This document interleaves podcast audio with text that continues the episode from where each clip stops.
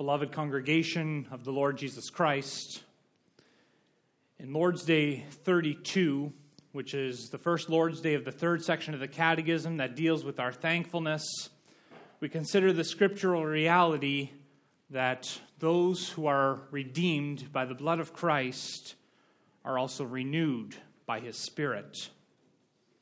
And those two things, they go hand in hand redemption and renewal. They can't be separated in any way. There will be a significant change, or we could say a transformation, that is worked in the life of God's child. And their walk of life will show that the Holy Spirit is living in them and that He is the one who governs every aspect of their life. Now, here with Lord's Day 33, we receive the opportunity to dig a little bit deeper into what exactly that spirit caused transformation will actually look like. You'll agree it's good for us to consider this. After all, it's one thing for us to say that we are transformed, but what exactly does that mean for us? What does it look like practically? How does it impact us from day to day? And even though that transformation is the work of the Holy Spirit, that doesn't mean that we have no responsibility going forward. Certainly, that transformation is a result of the Spirit's work. It's something that the Spirit begins, it's something that the Spirit continues. There's no doubt about that. There never comes a day when God the Holy Spirit leaves us to work on our own. But then, having begun that transformation, we are called to put into action what the Spirit works.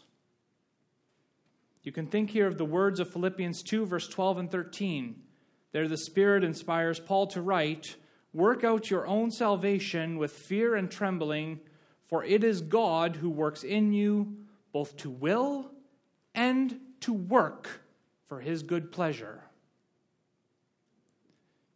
You could also think of what we confess in the Canons of Dort, chapter 3, 4, article 12. Thereafter, describing the renewing work of the Spirit in our regeneration or our conversion, to use the language of Lord's Day 33, we also confess that, therefore, man himself is rightly said to believe and repent through the grace he has received. Well, there you have that word, which we also find in Lord's Day 33 repent or repentance. It's something that we rightly say that man does through the grace of Jesus Christ and the working of the Holy Spirit. And it is by truly repenting of sin that the believer does, in fact, begin to live the life of thankfulness to which each one is called. I proclaim to you the word of God under the following theme True repentance results in true thankfulness. And we'll see first that true repentance involves our emotions. Secondly, that it involves actions. And finally, that it follows a standard. Now, in answer 88, the Catechism defines true repentance when it says that it is the coming to life of the new nature and the dying of the old. We should note here that the Catechism is speaking about true repentance. It means that there is a kind of repentance that is not true or that is false. And that's why it's helpful that the Catechism goes on to teach us what the dying of the old nature and the coming to life of the new nature actually looks like, so that as we examine our lives, we can judge whether or not our repentance is truly from the heart or if we're simply going through motions to put on a good outward show. And it is something that's very important to consider whether or not repentance is true or false. Because the reality is that false repentance is the same as being unrepentant. And we confess and answer question 87 of the Catechism that those who are unrepentant, they will not inherit the kingdom of God. Now, when we look at the Catechism's explanation of what true repentance looks like, you see very clearly that it's something that has an impact on our emotions. Well, perhaps that puts us into uncomfortable territory. After all, people like to try and hide their emotions. Emotions are something private, they're not something we want to talk about too quickly. But our confession does not allow us to escape talking about how our emotions are affected by the working of the Holy Spirit. When you consider the dying of the old nature, then we confess before anything else that it is to grieve with heartfelt sorrow that we have offended God by our sin, and more and more to hate it. It is very strong language. It's a very powerful image that the Catechism puts before us. Grieving with heartfelt sorrow that we have offended God by our sin. It's a deep sorrow that comes right from the heart it's not something just superficially there on the outside, it's something that goes right down to the very core of who we are.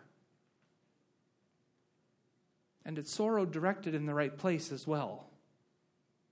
We're not speaking here about sorrow that comes because we recognize that sin may have consequences in our life, that we cannot escape from those consequences at times. No, the reason for sorrow in true repentance is because we come to know that we have offended God by our sins. And that means, brothers and sisters, that we've come to know who our God is. You can think here of the words that we read in Isaiah 57, verse 15. There it describes our God in a very powerful way. For thus says the one who is high and lifted up who inhabits eternity, whose name is holy. Our God is exalted above everyone and everything else. There are none who even come close. Our God inhabits eternity. He has always been, He will always be. He's not bound by time like we are. And His name is holy. His very name says that he is completely set apart from sin and that he is perfect in every way possible.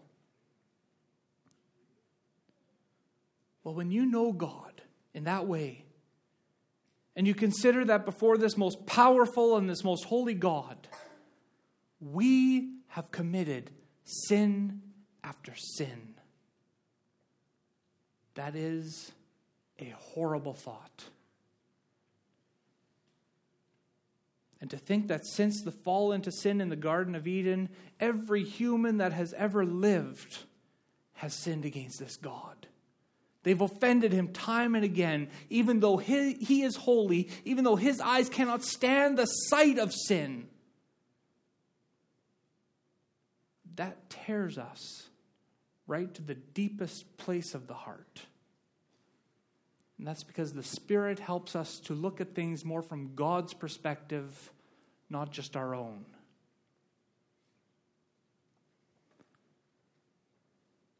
Well, when you think about it in that way, congregation, then we realize that emotion, the emotion that we're speaking of here in Lord's Day 33, that's not uncontrolled, that's not undirected emotion.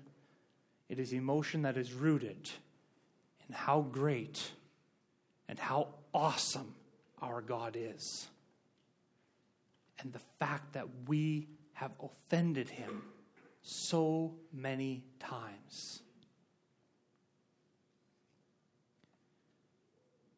And as we come to know this God more, then our sorrow also grows.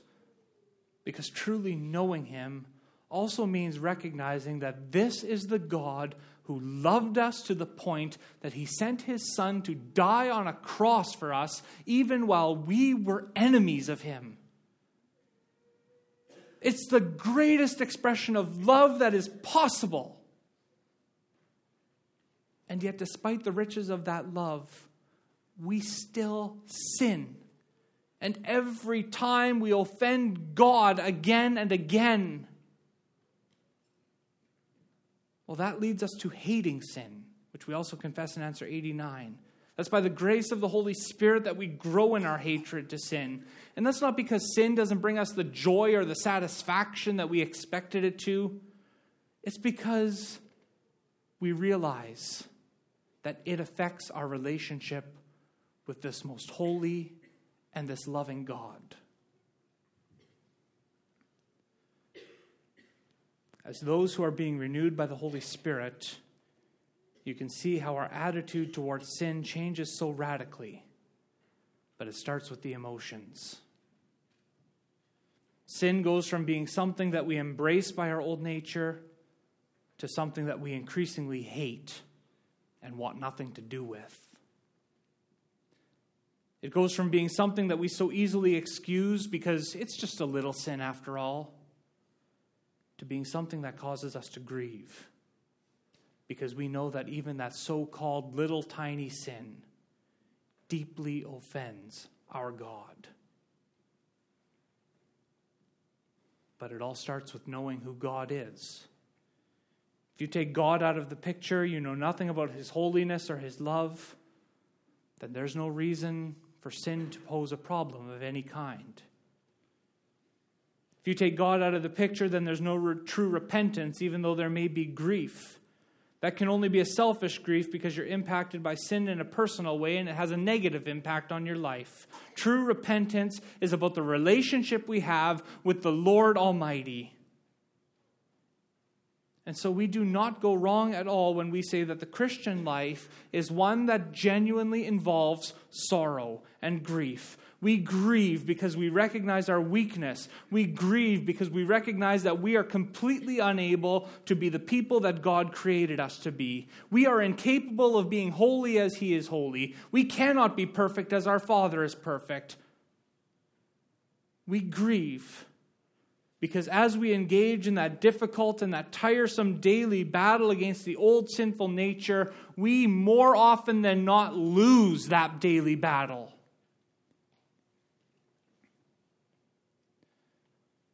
But true repentance also involves understanding that while we may lose so many battles, ultimately we don't lose the war. As we also confess in answer 90, true repentance, it also involves the coming to life of the new nature, which is a heartfelt joy in God through Christ. Yes, there is grief because of our weakness, but there is that joy too because we know that in Jesus Christ, all that weakness, all that sin, it's covered by his precious blood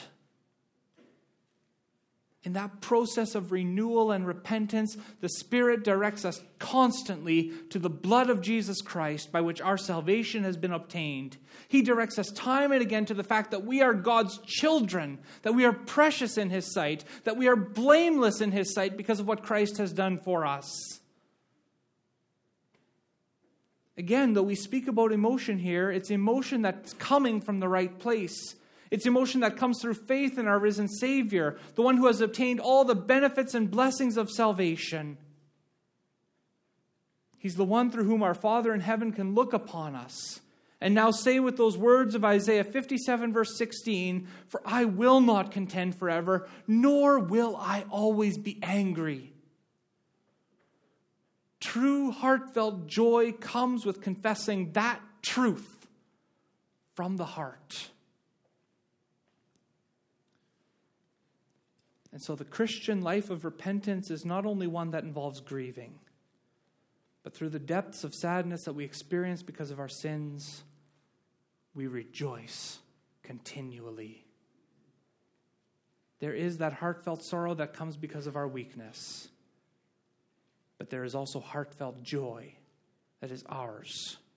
That's the result of knowing that our sin has all been atoned for and that God's wrath has been perfectly satisfied. True repentance involves our emotions. It's impossible that we would be renewed by the Holy Spirit, but our emotions would remain unaffected in any way. As we are confronted by, confronted by God's holiness and love, then we simply cannot be indifferent about our sin, even though we know it is washed away by the blood of Christ. As we live in the knowledge that our salvation has been freely obtained and given to us by God's grace, we cannot help but rejoice, not because of anything we are doing, but because of what God has done for us. And that will show itself by our actions as well.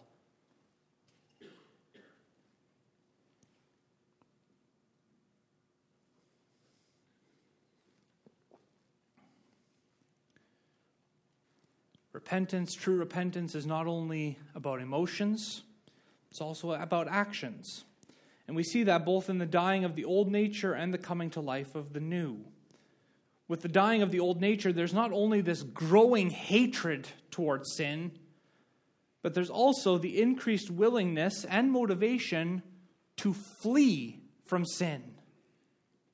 It's interesting the word choice that the authors of the Catechism use here. By saying that we have a growing desire to flee from sin, that implies that there is a sense of urgency here. Fleeing is something that you do quickly because you recognize that there is a dangerous enemy that's very close by. You know that that enemy is more powerful than you and that it wants to do you great harm. And additionally, by fleeing, there is actually a confession of weakness on our part. Because fleeing is running away. By fleeing, we are acknowledging that sin is something that can very easily overpower us and so we need to get away from it so it doesn't overwhelm us. Well, that power of sin is not something that we can underestimate, nor can we underestimate how destructive sin really is. Because of its great power, sin actually has that almost addictive quality to it. Its great lure, it has a strong attraction, it draws us in. And because we are weak, we so often fall. We fall not only into many sins each and every day, but there are certain sins that we continually fall into time and again. They seem to have a powerful grip on our lives, one that we can't break. And that weighs us down, because then, accompanied by that, there's a constant feeling of guilt, knowing that every time we commit that sin, we offend the holy God again and again. So when you think about sin in this way, then you realize that fleeing from sin that not only invo- involves running away with all haste, it also means avoiding anything that will cause us to fall into sin. It means that we grow in our awareness of our natural weakness, and so we avoid putting ourselves into situations that will be led into temptation. And the reason there is that growing desire is because it's the Holy Spirit who works it in our hearts so that we understand that the grace of God is not something that's cheap, it's not something that we can take for granted. Instead, the Spirit teaches us that if we truly hate sin from the heart, we will flee from it. We will do whatever we need to do to get away from it. And we'll do whatever is necessary to avoid falling into it again. You can think here of the words that our Savior spoke in Matthew 5, verse 29. He says, If your right eye is causing you to sin, or your right hand is causing you to sin, get rid of that member of your body. Well, you'll realize that he's not talking here about amputating part of your body. Rather, what he is teaching us is how far we need to be willing to go if we truly want to flee from sin. Fleeing from sin not only means taking the little steps and doing the little things in life, it also means taking big steps, making radical changes. It involves action on our part. When you truly hate sin, you do whatever you have to do to avoid it. You don't give it even the smallest little place in your life. And that is part of the true repentance that the Holy Spirit works in us. That growing hatred that growing aversion to sin.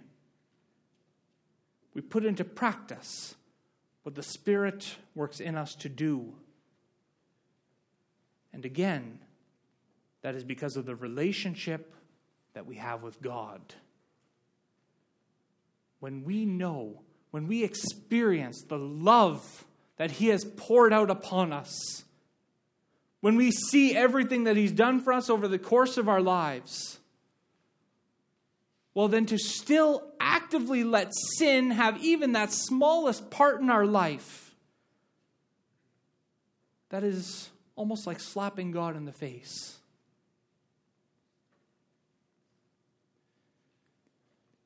But then, before we get too far down under the weight of our guilt, the Catechism once again brings us back to the joy that we have in Christ.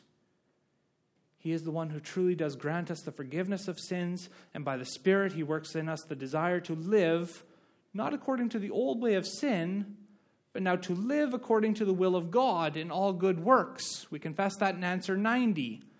You see the contrast that exists between those two ways of life. Well, that joy and that delight to live according to the will of God, that's something that the Spirit works in us. We don't have to manufacture that joy for ourselves. That's also what we read about in Isaiah 57. There again in verse 15, the Lord says, I dwell in the high and holy place, and also with him who is of a contrite and lowly spirit, to revive the spirit of the lowly, and to revive the heart of the contrite. As we begin to recognize the true depth of our weakness, our full dependence on the Lord, that begins to change us because we realize our God does not abandon us he says that he's going to dwell with those who are contrite and with those who are lowly, so that he is the one who revives them. That is, he dwells in them to give them renewed strength. He dwells in them to give them that renewed desire to live for him.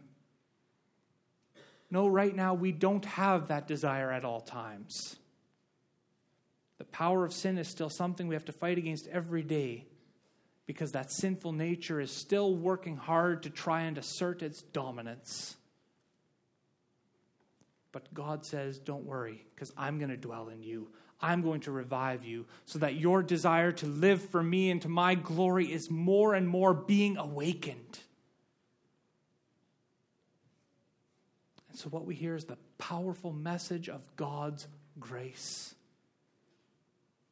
that He does not leave us in spite of our unworthiness. He doesn't act against us as we deserve. Rather, because He has purchased us with the precious blood of His Son, every day He gives us His Holy Spirit to work in us, to continue that process of renewal so that our longing and desire to live for Him increases more and more. He gives us that growing delight to walk in His ways, to live, to love to live in accordance with His will, all in response to what He has done for us. He is the one who helps us to be truly thankful in every way.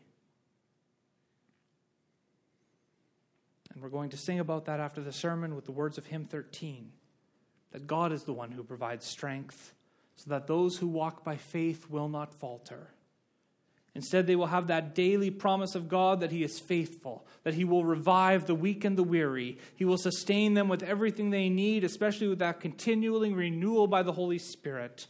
God's love, God's grace are so clearly shown, not only in the fact that He redeems us, but also in how He takes the initiative to renew us. He makes sure that by the work of the Holy Spirit, we become in the end what He created us to be. Again, as we read in Isaiah 57, this time verse 14, He removes every obstruction from our way as we make our daily pilgrimage to our eternal inheritance. He takes away the obstruction of our sin through the blood of His Son. He takes away the obstruction of our weakness through the renewing work of the Spirit. And by it all, He works in us the ability to truly repent from the heart so that the old nature is put to death, the new nature comes to life, through which we show our true thankfulness. And he also gives us the guide, the standard for how we are to live before him.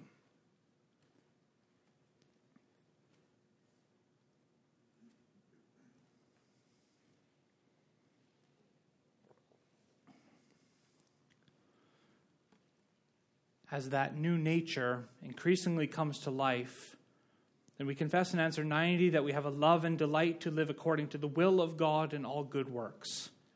You see that there's this connection between true repentance and true thankfulness, both of which are going to result in good works. That's the natural response that will flow. But because our old nature is not yet fully put to death and is still battling for that supremacy in our lives, God reveals to us what exactly true works, true good works are, so that we have direction. We know what it looks like. You see, God is the one who sets the standard for how we are to live in thankfulness. That's not something that humans are permitted to do. True thankfulness is not self willed, it is God directed. And in answer 91, we actually confess that true good works have three requirements they must be done out of faith, they must be in accordance with the law of God, and they must be done to His glory with no other motivation. And the truth is, nothing else will suffice. Not even a majority. Having two out of three in this case is not good enough. God has set his standard. He will not compromise that standard, and weak humans are not permitted to change that standard. But then the Catechism also adds one additional note about what good works are not. The reality is that the authors could have said a lot about what good works aren't, but they keep it simple. They say that good works are not those based on our own opinions or on the precepts of men. There's a good reason for the Catechism to add that specific warning about what good works aren't. And that's because of the natural human tendency to be very easily satisfied with what we have done. We start to think very quickly that maybe we're not so bad. We can justify everything we've done and sometimes we even get to the point where we think we're getting pretty close to doing exactly what God requires of us. And even though God might make it clear to us that we are on the wrong track, we continue doing what we're doing because we are convinced in our own minds that what we're doing is right. We read about that in Isaiah 57, verse 17. There it says of the sinner, he went on backsliding in the way of his own heart. Well, that one who's being referred to here in that passage, he's using the standard of his own heart to judge whether he's right or wrong. But because the heart is deceitful above all things, because the heart is beyond cure, that person was entirely wrong. They were doing contrary to what God required. And so God makes it clear to us in His Word what His standard is, so that we don't go running off in the wrong direction. Rather, as we put into action what the Spirit is busy working in us, then we see the way that we should go. And the first thing he tells us is that if we truly want to do what is right and what is good, then we need to live by faith. Without faith, nothing we do can ever please God. It's also what we read in Hebrews 11, verse 6. Without faith, everything is guaranteed to fall short. And that's not surprising either because it's by faith alone that we are united to Christ. It's by faith alone that we receive the gift of the Holy Spirit. So if you take faith out of the equation, then what we are left with is nothing except the option to fix ourselves. Well, we know that that's not possible. And so the message we should be hearing is not that we have to go out and we have to try harder. It's not just do a little more and hope that over the course of life you get closer and closer to reaching God's standard. No, what we need to be hearing is that we need to believe in Jesus Christ. Because it is only through Him and His renewing Spirit that we can ever make progress in our lives of holiness. Without Him, we are lost in every way, but without direction. But only when we live by faith, that is when everything starts to move in the right direction. When we live by faith, that is when true repentance becomes possible, so that we even begin to have this desire to do good works as the new nature comes to life. By faith alone, our whole life is being reoriented from serving ourselves to living for the glory of God. And that's true about our emotions, then, and it's true about our actions. In summary, we can say that not only is true repentance only possible, but also true thankfulness. They're only possible through faith. And when we live by faith and we realize that every day again we go forward in the strength that our Lord supplies for us, He is the one who enables us to be what He created us to be.